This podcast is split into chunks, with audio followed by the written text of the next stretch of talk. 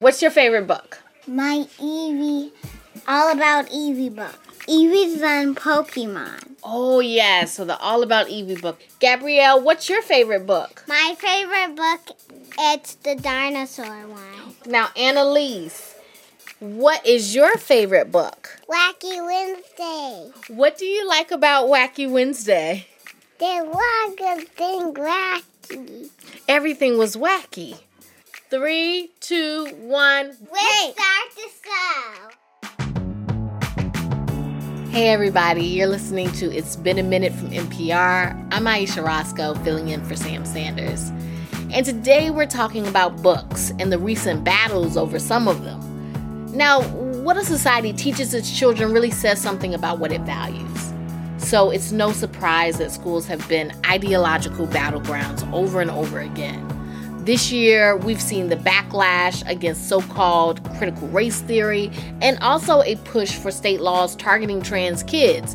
These fights have trickled down to school libraries and classrooms and which books you should or shouldn't find there. Calls to ban books are popping up all over the place. Texas Republicans are launching an investigation into what types of books school districts have, specifically ones that pertain to race and sexuality. A, a Texas state Texas lawmaker recently put together a list of roughly 850 books that, quote, might make students feel discomfort, guilt, anguish, and any other form of psychological distress because of their race or sex. One of the things I loved about school was being in a space where I could feel guilty anguished and all of these things in sort of a controlled environment. That's Traci Thomas. She's the host of the Stacks podcast. Like in the classroom, not in the locker room, right? But like in the classroom where we get to talk about these things. I mean, that was my favorite part of school. I too loved school. And that's NPR senior editor Barrie Hardymon and I sort of loved it for maybe a different reason than you did, Traci. I loved being in the school library because it was a place that maybe I could read transgressive things without somebody looking over my shoulder. And no surprise, but I love school too, and all the books that I could read there. So I asked Traci and Barrie, my fellow book nerds, to take a closer look at some of these recent banned books lists to see what themes come up most what the parents should have a say, and also to offer some reading recommendations. They brought some good ones. Okay, let's get back to Traci. But as far as the banning of the books, 850 books is a lot of books. And also, there's a lot of students. So if we're trying to control what makes students feel things, mm-hmm. I think we're not going to be able to do any books, you know? Because yeah. mm-hmm. because the Cat in the Hat could make you upset, right? Right, like, right.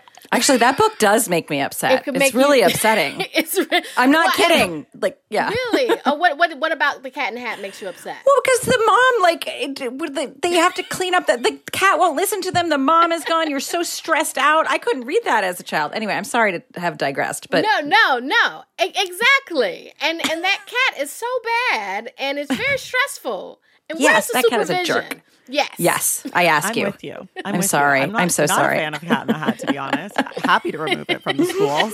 Uh, the Barrie rule.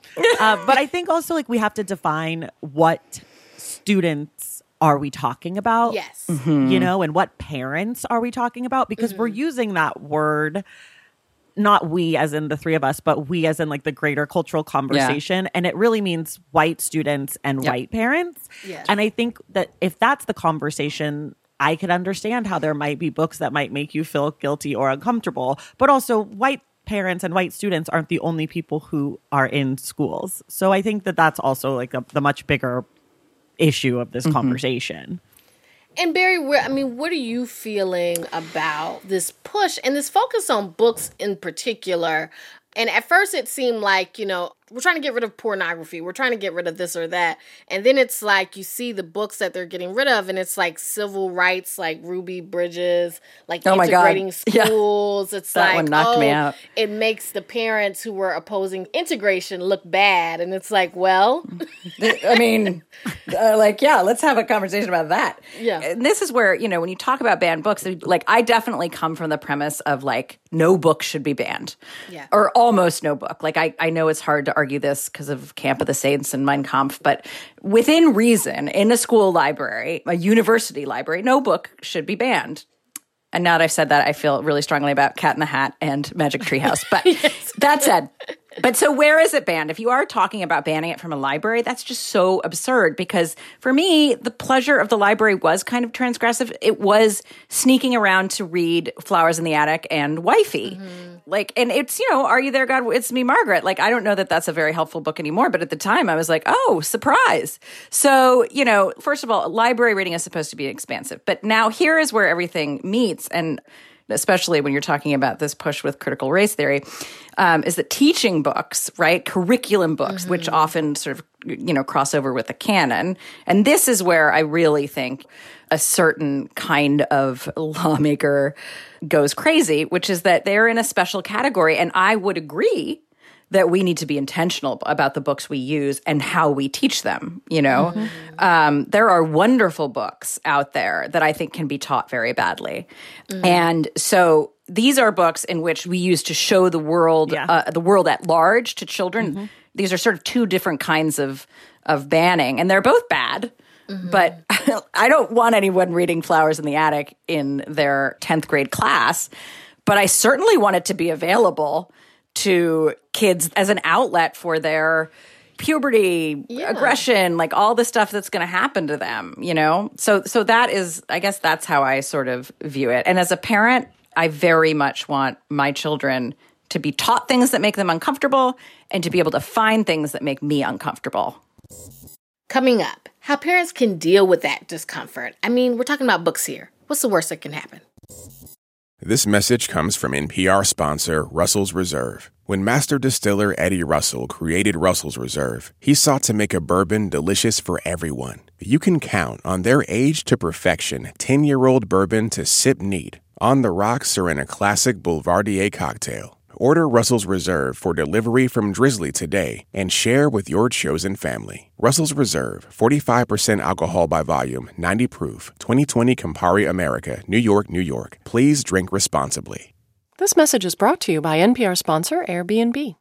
Millions of people earn extra income by hosting their extra space on Airbnb. Income that can help with home renovations, paying for vacations, or saving for retirement. Maybe you have questions about whether hosting might be right for you? You can now ask a superhost and get free one on one help from Airbnb's most experienced hosts. Go to airbnb.com slash ask a superhost and start asking.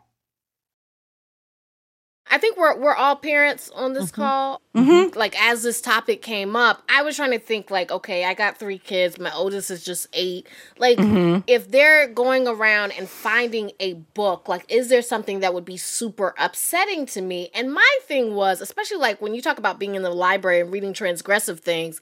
I mean, I'm just like, if a kid is in a library and they're reading yeah. a book, you it won. Seems like a win. They're like, yeah. I, I mean, That's how right. can you even read pornography? I mean, especially in this day and age, like, how's that even possible, right? Like, right. I mean, and they're reading.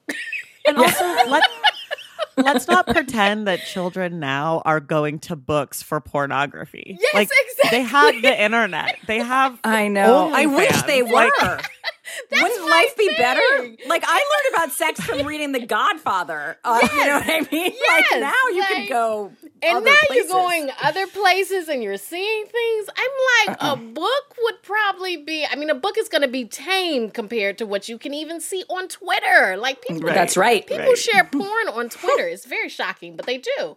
Um, so have you have you guys seen any of these issues play out in your children's school? I don't know if everybody's in school. I'm sure it's probably not playing out in nursery no. school, but I can tap out of this. My kids are almost two, and okay. they are really big on Good Night Moon. Good Night so, Moon. A, and you know what? I'm gonna ban it. I'm gonna ban it from my house because I'm tired of it. Yeah, I'm tired of the quiet old lady who keeps whispering "hush." Like, oh my god, lady. hush, hush, hush yourself. Yes, yeah, yeah, yeah, but, yeah. Barrie, have you seen any of this at, at, your kid's school or? So not at our school, but I definitely, um, I think that I am maybe one of the more permissive reading moms out there, and so you know, I have a ten year old who does actually you know, wants to sort of find books on his own, which I'm grateful for.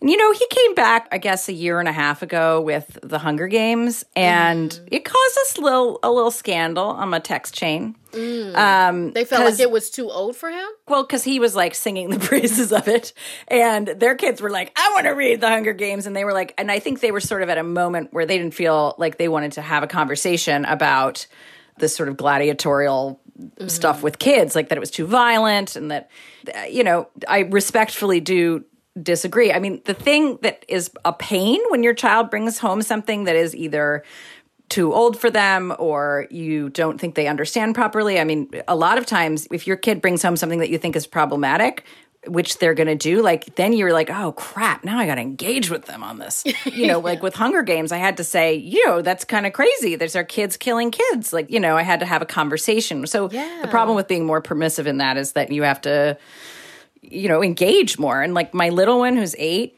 is really into what he calls horror. Mm-hmm. And I don't know what that is really to him, but he's like into zombies and ghouls, and I hate that stuff. And oh, I love know, that stuff. I got oh, recommendations. Oh my god, great! Especially that are age appropriate. Because I'm like, because he was like, "Can you tell me the whole plot of it?" And I was like, "Well, surely I can do that." And I did. I was like, "I'm yes. gonna spoil this book for you. That's fine." um, and I'm gonna cut out that that terrible. oh yeah, the, the, sex. There are bad things that happen, and it it's not for kids. Yeah, I mean, it's. But so I told him the whole plot of it, and then he said, "Is there something that I can read that's for me?" And I thought, okay, well now I have to do the work of finding an eight year old horror series. So I will appreciate whatever you have to give me. And he's already read Scary Stories to Read in the Dark.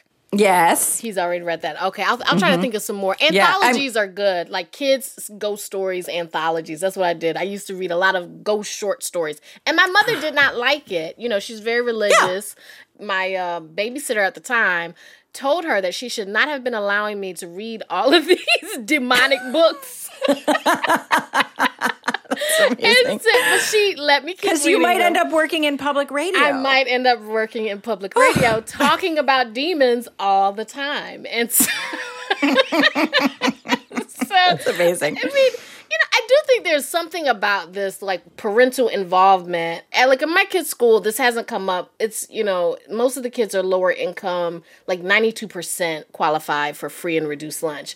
Mm. And I don't see this sort of movement here, not because I don't even think the parents may there may be certain things they don't want their kids to read. I just don't feel like they have the time or the resources to do this. I feel like this is a movement for people who have a lot of time, time, and and, and a lot of yes, money, money, and and, and mm-hmm. money and resources to really take and a on. lot of ego. Yeah. Oh, like that I they know. really think that they know what's best for all the other students. Because I think even Ayesha, hearing you say that your mom didn't want you reading demonic books because of her own personal religious beliefs, I don't know that she necessarily needed all of the books that had demons in it taken from all of the other students no. in the school. Right. You know, no. like there's a difference a between yeah. what makes you uncomfortable as a parent and then what you think all other students in your school district should be allowed to read. You know, there's like mm-hmm. a distinction there. That's right. And and that's the thing because if you start letting parents make the decisions, it sounds good, but when the parents disagree, then who wins, right? Does it like, sound good? It sounds like a lot does, of work to me. It sounds like a lot of work, but it, for some parents, they're like, "Yeah, I want to have a say," but then it's like, "Okay, well, what about when this parent disagree with you, and what about yeah. that parent over there who you don't like, and she, you know what I'm saying? It's it gets mm-hmm. complicated." That's right. Uh, so so we had you guys look at some of these lists of banned books and did you see some common threads? Like, what does it seem like people are trying to ban? Like, are there some themes that keep popping up? Yeah, I saw a lot of books by Black authors, mm-hmm. authors of color talking mm-hmm. about race. I saw a lot of books about and by queer authors. Mm-hmm particularly the more recent lists targeting trans and gender fluid authors. Mm-hmm. I saw a lot of books weirdly about like history just like mm. general like mm. like rosa parks book you know like books about like things that i sort of thought were settled history um mm-hmm. which was a little shocking to well, me a lot of bad things happened in history we don't know yeah right yeah but it's weird to be like okay let's relitigate ruby bridges like yeah. I feel like we did this yes yeah I feel like we've come to a consensus on what that story is, even if it's not the full true story, that like this is a generally okay civil rights moment that white people are now okay with talking about publicly. So seeing things like that on there was definitely shocking to me and then things that had sex in them. I was going to add like another thing that I saw, you know, some of was the science stuff, like what's happening oh, to my body stuff. Oh, right. Like, but for God's sake, don't tell them. Don't, don't tell them. Just quietly wash out. the sheets. like what? Uh, like that to me is like, come well, you know, this is and this is a good example. Um, you know, I'm just sharing a lot today. My when I got my first period as a very young girl, my mm-hmm. mother's way of dealing with it was, and I was also the kid who loved books and very good in school and a nerd. Um, she just gave me two books and she said, "Here you go." yeah. just sent me. It was just like a. It was like a picture book, but it was like this is what happens when you get your period. This yeah. is where babies come from. And she just sent me on my way. She didn't talk to me about them. She just said, "Here you go. There you oh, I, there." I have a lot of respect for that. You know, like I'm gonna here's some sources. Here's some sources. yeah, and I like it there you go you know and i read i did read it and there were pictures of people like with developing bodies it wasn't like sexual. It was just like this is how people develop. Science. It was science. Right. But I was felt I was very mature. I didn't like, you know, draw any funny pictures on them because I was mature. I was like, I'm mature. I can I can read this. Mm-hmm. That's the way it made me feel. Like, okay, I'm very mature now. I get it now this is one of these topics which brings up a lot of things that I think are funny, but it, it's so deeply sad yeah. in at its heart. Which is that I noticed one of the books on there was a book about developing bodies in Spanish. Mm. There was something so just like you're going to lock the door to so many like yeah. that just that actually like I got a lump in my throat about that. Like what an unkind thing to do. I just that yeah. one really that one killed me. Stay with us. Coming up, we'll get into what to read and what you're good to skip on these banned books lists. This message comes from NPR sponsor Grifols. Senior Director of Corporate Affairs Vlasta Hakes shares how donors contribute to innovation in the field of plasma derived medicines. Every single donor is so important because we are continuing to look into plasma, right? We're constantly researching this. And as we find new uses for the plasma, we continue to need donors. To learn more about donating plasma and to find a Grifols Center near you, visit grifolsplasma.com. Before we dive back into things, quick note this section contains a brief discussion about sexual abuse. I have to emphasize at this point like, we asked you guys to look at books that were on these lists. Some that you love, some that you kind of don't like so much, maybe you hate. but like, you look at these lists, and so I want to emphasize, you know, this show is not about banning books. You know, mm-hmm. that is not what this show stands for. We would never advocate banning any books. But were there some books on there that you looked and you saw and you said, ah, uh, that's not really a great book. It might not be a huge loss for the library. Like, mm-hmm. is there a book on this list, Barrie, that you were like, eh, that's not a huge loss, but it shouldn't be banned, but it's not a huge loss? Right. I sort of looked at this maybe a little bit more through the prism of books that were part of the curriculum. Okay, yeah. And again, like my view is is like you can leave them all in the library. Leave That's them in fine. the library, but from the curriculum that you were like, mm. right. And so one thing, you know, there were so many guys, there were so many errors in this list. First of all, mm. I would, I just want to say that because I am an editor. Um, so that's that's topic one. But then the other thing, so I found on it was um, William Styron's Confessions of Nat Turner, which I did note that the gentleman from Texas thought that it was written in 1993. He must be talking about the reissue. It was written in 1968. Oh. He's a white oh. Southern writer, and he imagined the journey of the enslaved Nat Turner's rebellion in Virginia. And so it's certainly interesting at a college levels class to parse a white writer's attempt at writing the story of enslavement. And in a class where you are maybe talking about like who gets to write what stories, fine. But if you're going to introduce to your students, and let's say we're in high school, you know, a narrative of enslaved life, you wouldn't want to give them a narrative that was written, I don't believe, by a white Southern writer.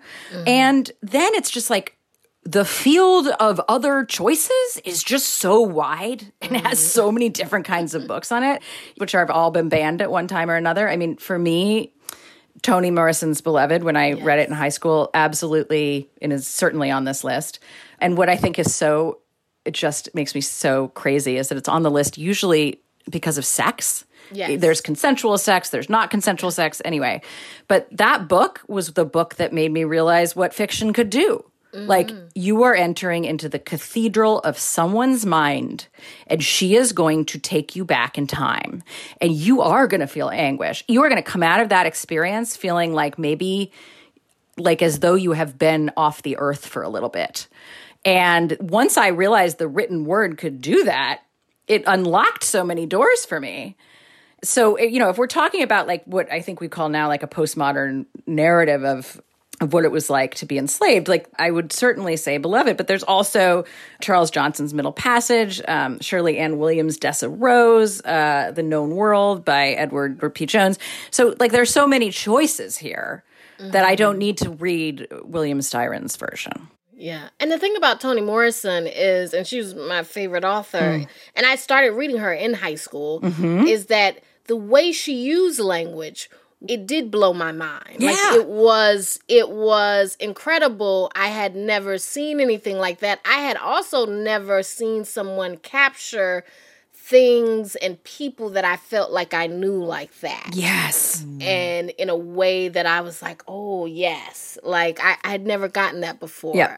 And so, Traci, what's the book that who you think maybe we could leave that out of the curriculum, but you know, it's an okay book, but or maybe it's a bad book. leave it out of okay. the curriculum, but don't ban it. So look, I am going to do something very dangerous here, and I am going to get canceled by everyone on oh, the face no. of the earth. But you know what? Here. I actually no don't banning. care because I feel strongly about this. Good. Um, and it's not necessarily in the curriculum now, but I feel strongly that we don't need to be pushing Harry Potter on children. Um, mm. I recognize that the books are maybe enjoyable, they're maybe good, but for me, and I kind of mentioned this earlier, when we talk about students, I think that the term is being co opted to mean white, straight, cis That's right. students.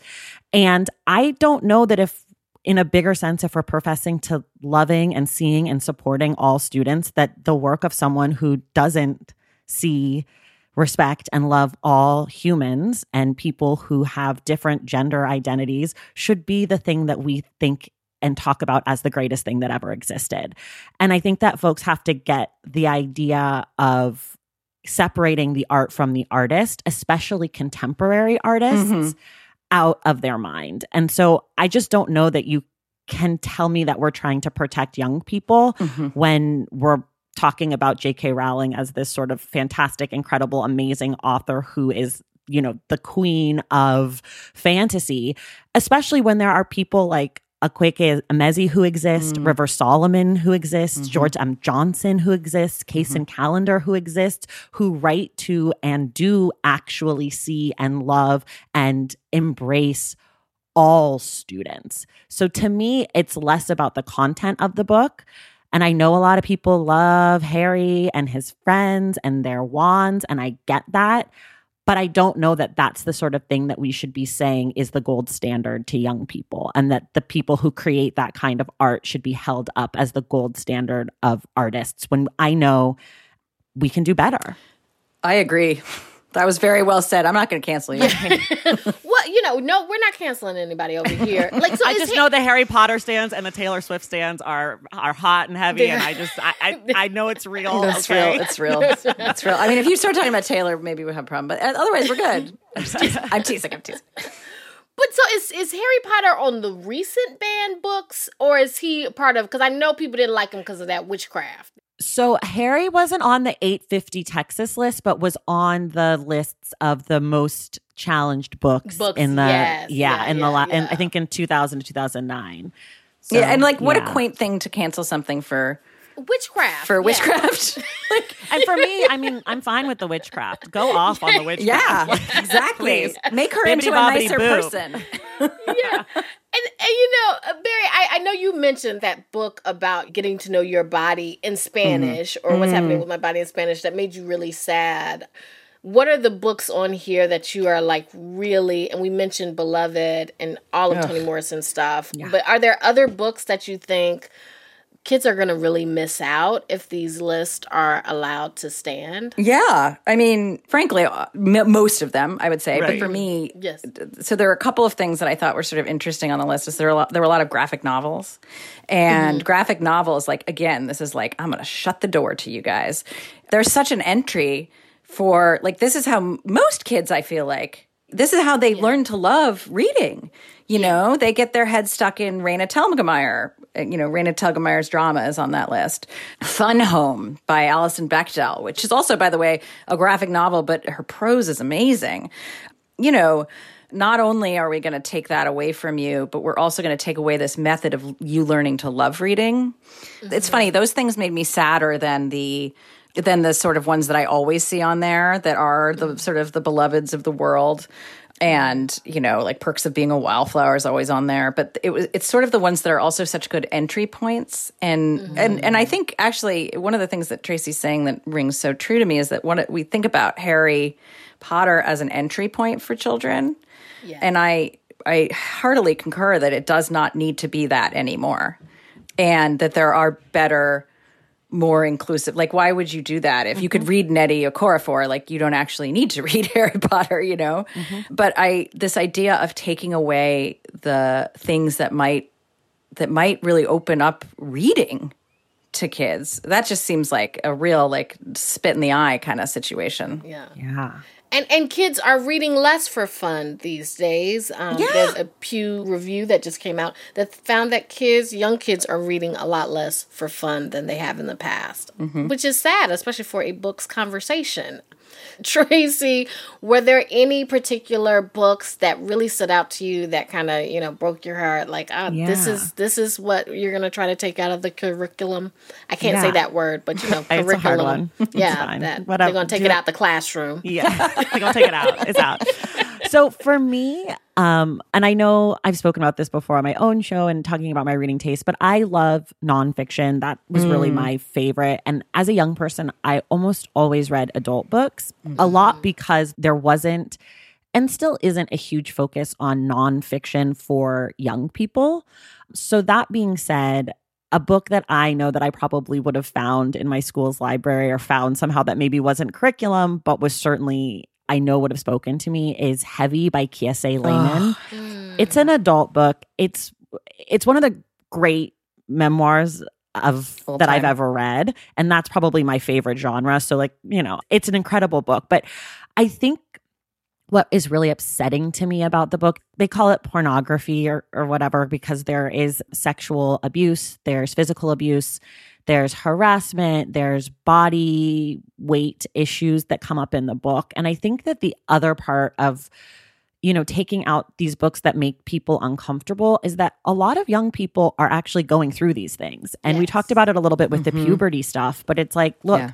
you don't have to tell a kid what puberty is, but eventually they're going to have pubic hair. Mm-hmm. Eventually they're going to have a wet dream. Mm-hmm. Eventually they're going to start smelling. And if we are not talking to them about it and we're removing all of the stuff, then we're not even giving them a chance. Like just leave it in the mm-hmm. library and hope that the kids find yeah. it. But taking it out and getting rid of it, it's like, yeah, they might be too young to read about sexual abuse, but some of them actually have been experiencing it since it. they were two or three, you yeah. know? Like, yeah. so if they're old enough to experience it, they should be old enough to read about it. And I feel like reading about those things, because like you said, I was reading a whole lot. I don't know whether it was all age appropriate or whatever, yeah. but part of how I learned about things, I learned about sexual abuse, I learned what signs to look out for and things like that was I was reading stuff. Yes. And then I was like, oh, I know what that leads to. Like, like I yeah. know what this this person is bad. Like, let me look out for this person because right. I know that this person might not be trustworthy. You know, I mean, I think that there are things that you can learn that your parent may not say. Yeah. And that or feelings that you can have that you're not allowed to express at home, that you can learn in a book um, about all of these things. Um, I know that you mentioned Heavy and you mentioned Fun Home. Like, why do you recommend those books? I know you said Heavy's like the best memoir. What was it about like Fun Home? Why should someone maybe who's listening who hasn't read that go out and read it? It is like a whole package in terms of like an amazing piece of art because the illustrations are so evocative. Like, I don't know how to describe it. It's like there are illustrations inside of illustrations on the page. Mm. So like you can see what's on the TV and that speaks to the environment of whatever the scene is. And then yet again, and I know like there are always people that are like graphic novels aren't reading. Well, I'm sorry. This book is like some of the most gorgeous prose. And the story, which I now realize I have neglected to say, it's a memoir. Well, that's the other thing. It's a memoir. Like kids need mm. to know they can write about themselves. Like yes. this is like Traci is all about the nonfiction. Yes, mm-hmm. like we need to mm-hmm. show kids that they can they can be their story. But so it's a memoir of Alison Bechdel, and essentially it's about a daughter and a father. Um, the father is closeted, and the daughter is also gay, and they sort of spend their whole lives circling around each other's sexuality, but never really talking about it. And it's so painful and I think, um, you know, especially because she loses, I don't think I'm giving anything away, but because I think it says on the first page, but she loses her father and she won't be able to sort of make that connection. And I think it's probably most appropriate for high schoolers only because there's a lot of, a lot to take in.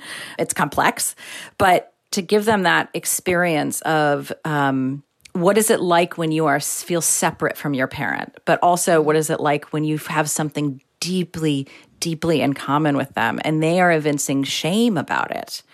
And mm. like you said about abuse, like there are children that are going through this and they need to know that at the end of that book, she is going to be herself, her own wonderful self. And she's going to have this book and a whole bunch of other books and a Tony Award winning musical. And, and, you know, like they need to see that story too and know that that one is a true story. Thanks again to Barrie Hardymon and Traci Thomas. Barrie is a senior editor at NPR, and Traci Thomas is host of the Stacks podcast. This week's episode was produced by Janae West, Anjuli Sastry Krbechek, Audrey Nguyen, and Leah McBain. Our intern is Nathan Pugh. Our fearless editor is Jordana Hochman, and our big boss is NPR Senior VP of Programming, Anya Grundmann. All right, until next time, take it easy. I'm Ayesha Rascoe.